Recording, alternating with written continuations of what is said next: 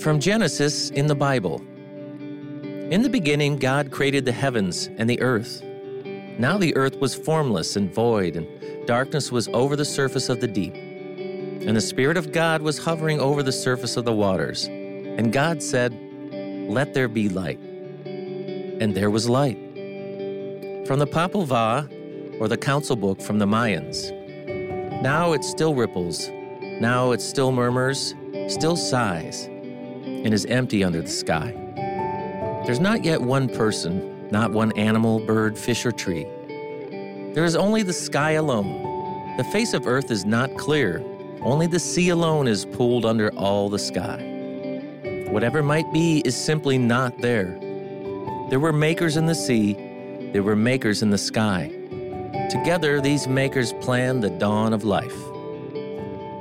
From the Serer people of West Africa, referencing the first words their supreme being, Rug, spoke Water, air, earth.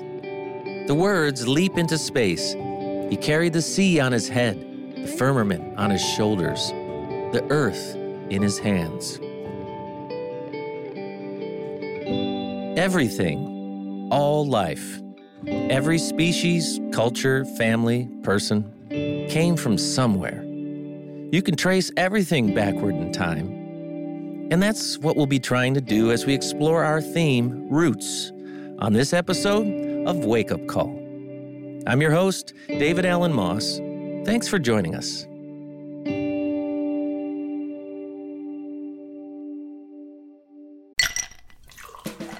Hi, this is comedian and writer, and let's be honest, I do a lot of things. This is Dino Tripodis, the host of Whiskey Business, the podcast not so much about whiskey as it is one with whiskey. Yes, we drink and talk about whiskey, but we do so much more with so many interesting people. For example, we talk to comedians like Greg Warren. You know, I don't want to brag, but let's just say I can walk into a Red Lobster and get uh, whatever.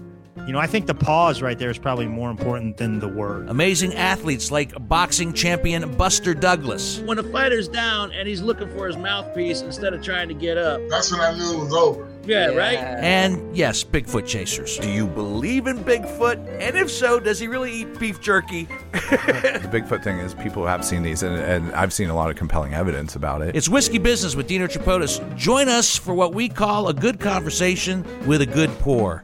You really can't ask for much more than that, can you, people? Check us out at whiskeybusinesspod.com, a proud member of the Evergreen Podcast Network.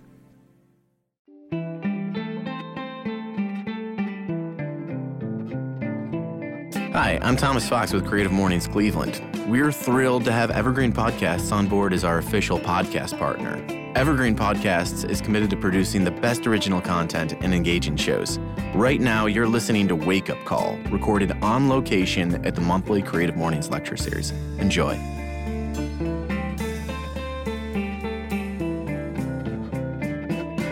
First up, I spoke with Sean McCreary, a lifelong writer, producer, and creative. You mentioned you worked for Hallmark. I did. I worked for Hallmark Channel for 14 years. Before that, Starz Encore in Denver. And I started here at Channel 19 when it was in Shaker Square. Did you start out like with this this dream, like going back to your family history? Did Oh. you guys like make like home movies? Did you? You know, I had, my dad had uh, one of those big reel to reel tape decks, and I used to play with that all the time. And, and my buddy uh, and I, when we were little kids, we used to play radio, like we had radio show on it. You had a way to. You had play- mics. Yeah, we had, well, yes, we had a mic, one of these big 60s plastic mic, and we would play Kiss records Oh and my be God. DJs. See, Yeah. we just went back. We're in the wake up call time machine today. Mid 70s. It's interesting to look back at your childhood and recount the innate inner workings of a future talent or career. To go back and find the beginnings of your passion, the roots of what lights you up inside, can be really rewarding. But let's now talk about since we're back with your family and your dad with this reel to reel, what what's your heritage? What cultural is it a town you lived in? What what jumps out for you? The most interesting thing of my heritage is on my mom's side, they came over on the Mayflower. William Brewster, I'm a Wait direct descendant of William Brewster, so look it up in the history book. We had no idea we had such a gem yeah, standing apparently, with us today. Apparently, Yeah. he was an important guy. things happen for in a history. reason. William Yeah. Brewster. William, he was a pilgrim. He was a pilgrim, yeah. Yeah, he was came over. Would it be something if you could find his shoes? Okay, so Sean may not have been able to find a really cool pair of pilgrim shoes, but what he does have is a family thread to the birth of America. I asked him what impact that's had on his life. Is it something that defines him or just a fun fact? It was a little factoid, actually. Especially when you're a kid, you learn about the pilgrims, and your grandmother can't wait to tell you, guess what? You know, and they tell you the story. But over the course of time, I've met and found out there's a ton of people descendant of William Brewster. I have two friends who are also descendants of William Brewster, who apparently I'm related to. And um, I think Bing Crosby is also a descendant of William Brewster. So you're related to So- Bing Crosby? Yeah. Yeah, I have no royalties, unfortunately. I get no mileage out of that, and no no revenue, no royalties. But. Having family roots that stem from the Mayflower and a link to the great Bing Crosby must be a blast to talk about at holiday parties. And we continued on this quest to get to the bottom of things with our next guest, Lisa Sands of Edible Cleveland. We had a little fun foodie talk, including the origins of pizza. Our director of audio, Dave Douglas, chimed in here too. After all, it is pizza we're talking about here.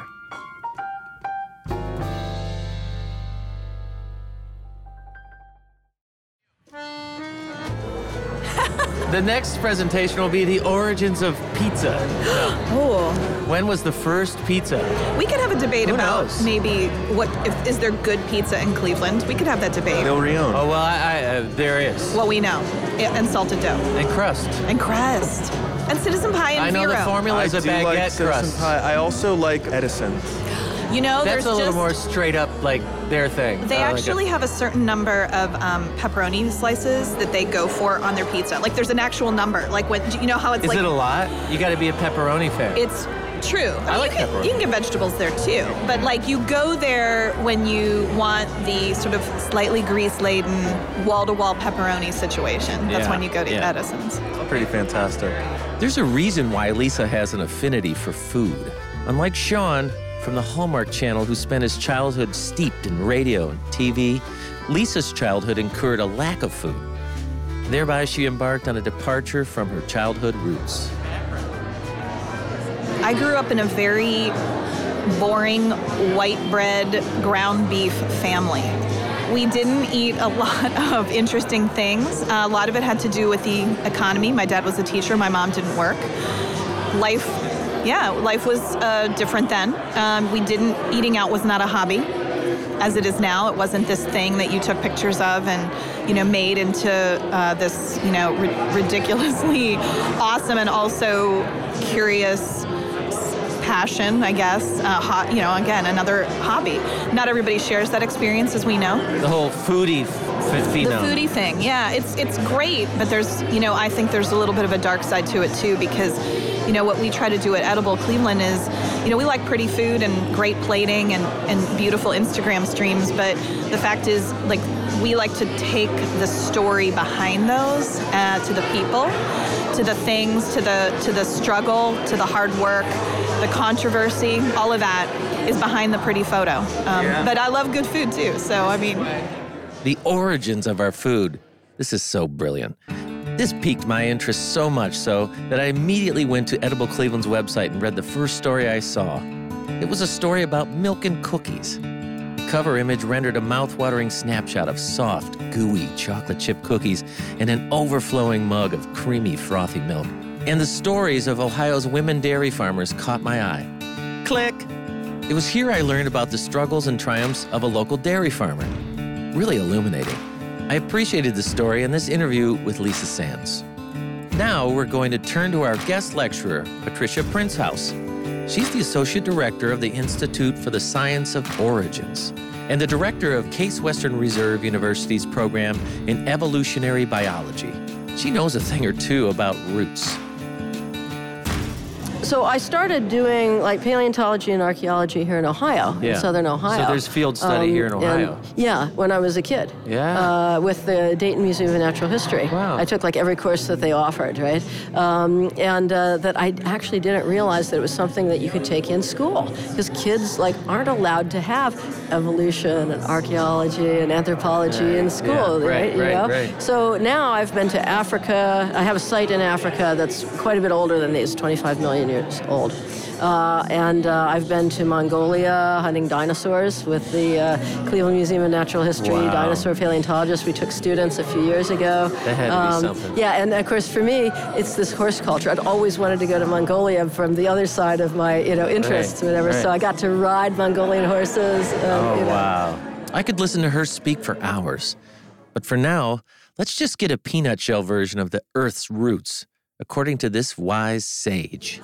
If you want to really ramp this up, uh, again, my, my advisor, Steve Gould, uh, he says, okay, if you start the tape of life, right, at the, you know, three, four billion years ago with single-celled organisms, um, you know, first of all, if you had the Earth before then, would there even would they even arise? Would life arise? It wasn't necessarily preordained, right? It is, a, he would argue, a contingent fact of history, Right. Right. And so once you have life, you know, we've still got bacteria. It's bacteria all the way down, right? I mean, this is this is the, the modal organism, as we used to call it, right? And so once you get uh, uh, that sort of thing, you you had that for two billion years. You had just sort of bacteria and and, and Yeah. blue green algae and things like that. You finally, uh, for sort of quirky reasons, got cells with nuclei.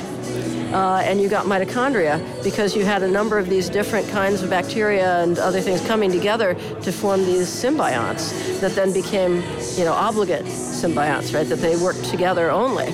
And that's how you got the nucleated cell. From there, though, it, it sits around for another billion and a half years or so before you get multicellular organisms and you start to get you know, tissues and, and, and animals and things, plants and animals. It's really quite recent. So the Earth is 4.5 billion years old, and we're only half a billion. You know, animals are only half a billion, right? So one ninth of the history of the Earth. We, as humans, are just a glimpse. Famed astrophysicist Neil deGrasse Tyson explains it like this If you put the life of the universe on a calendar, humans would arrive at 11:59 p.m. on December 31st. Patricia goes on to offer an analogy with the help of Mark Twain. In fact, uh, Mark Twain said, okay, you know, you can tell that the history of, of life and the earth is, is was heading toward us all, all the way along because, you know, if you look at like the Eiffel Tower and all the history of the earth is up to that, you know, we're, uh, uh, we're that like tiny skin of paint on the top and you can tell that it was all going toward that skin of paint. If this doesn't put things into perspective, I, I don't know what would. Mind blowing stuff. But I asked Patricia to take things from a macro scale down to a micro perspective. How does this impact me? How can I practically apply this wisdom? individual human beings go through this life just once, so far as we know, Yeah. right? And if their lives are thwarted by a stricture imposed from outside, but falsely identified as lying within, they never get another chance, right? That's that's the tragedy. And when people don't get opportunities, Yeah. or they're channeled into something that's less suited to what they could do, that's the tragedy. And so, you know, I think that um, uh, science can't sort of dictate how we should live, right? That's the realm of ethics and a lot of other things, but it can inform some of our decisions. And so I try, at least in, in my own way, to bring science to the public so that they have at least the opportunity to understand some of these things, like I was talking about today. Patricia's take on a more intellectual version of YOLO is spot on. We're just a speck of sand on the beach of life. If you don't do what you're meant to do in the time you were given, that's the tragedy of life. Charles Darwin published The Origin of Species 150 years ago, in which he famously contributed his survival of the fittest theory to human evolution. Only the strong survive. But in his 828 page sequel, The Descent of Man, he gives us a different perspective on human evolution. Darwin writes only twice of survival of the fittest, but 95 times of love. He writes of selfishness 12 times, but 92 times of moral sensitivity. He says the word competition nine times, but 24 times he points to mutual respect. And though each of us are only here for but a speck of time, our cosmic fingerprints will forever be ingrained in the world around us, in the universe. The book is never closed. You can always look back and discover more and more about your roots, the beginnings of you. And someday, someone will look back and you'll be in their story.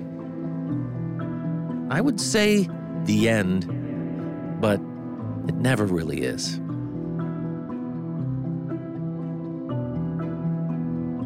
Wake Up Call is a production of Evergreen Podcasts.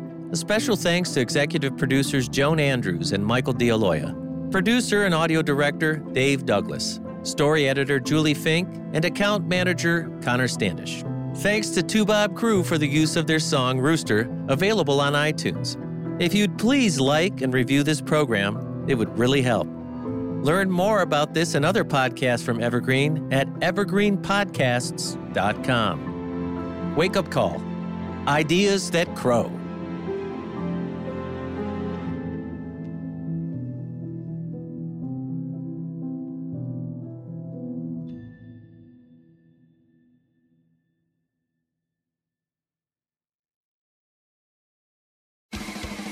Science, science, science! Science, science! Hello, podcast fans. Want to get weird with us?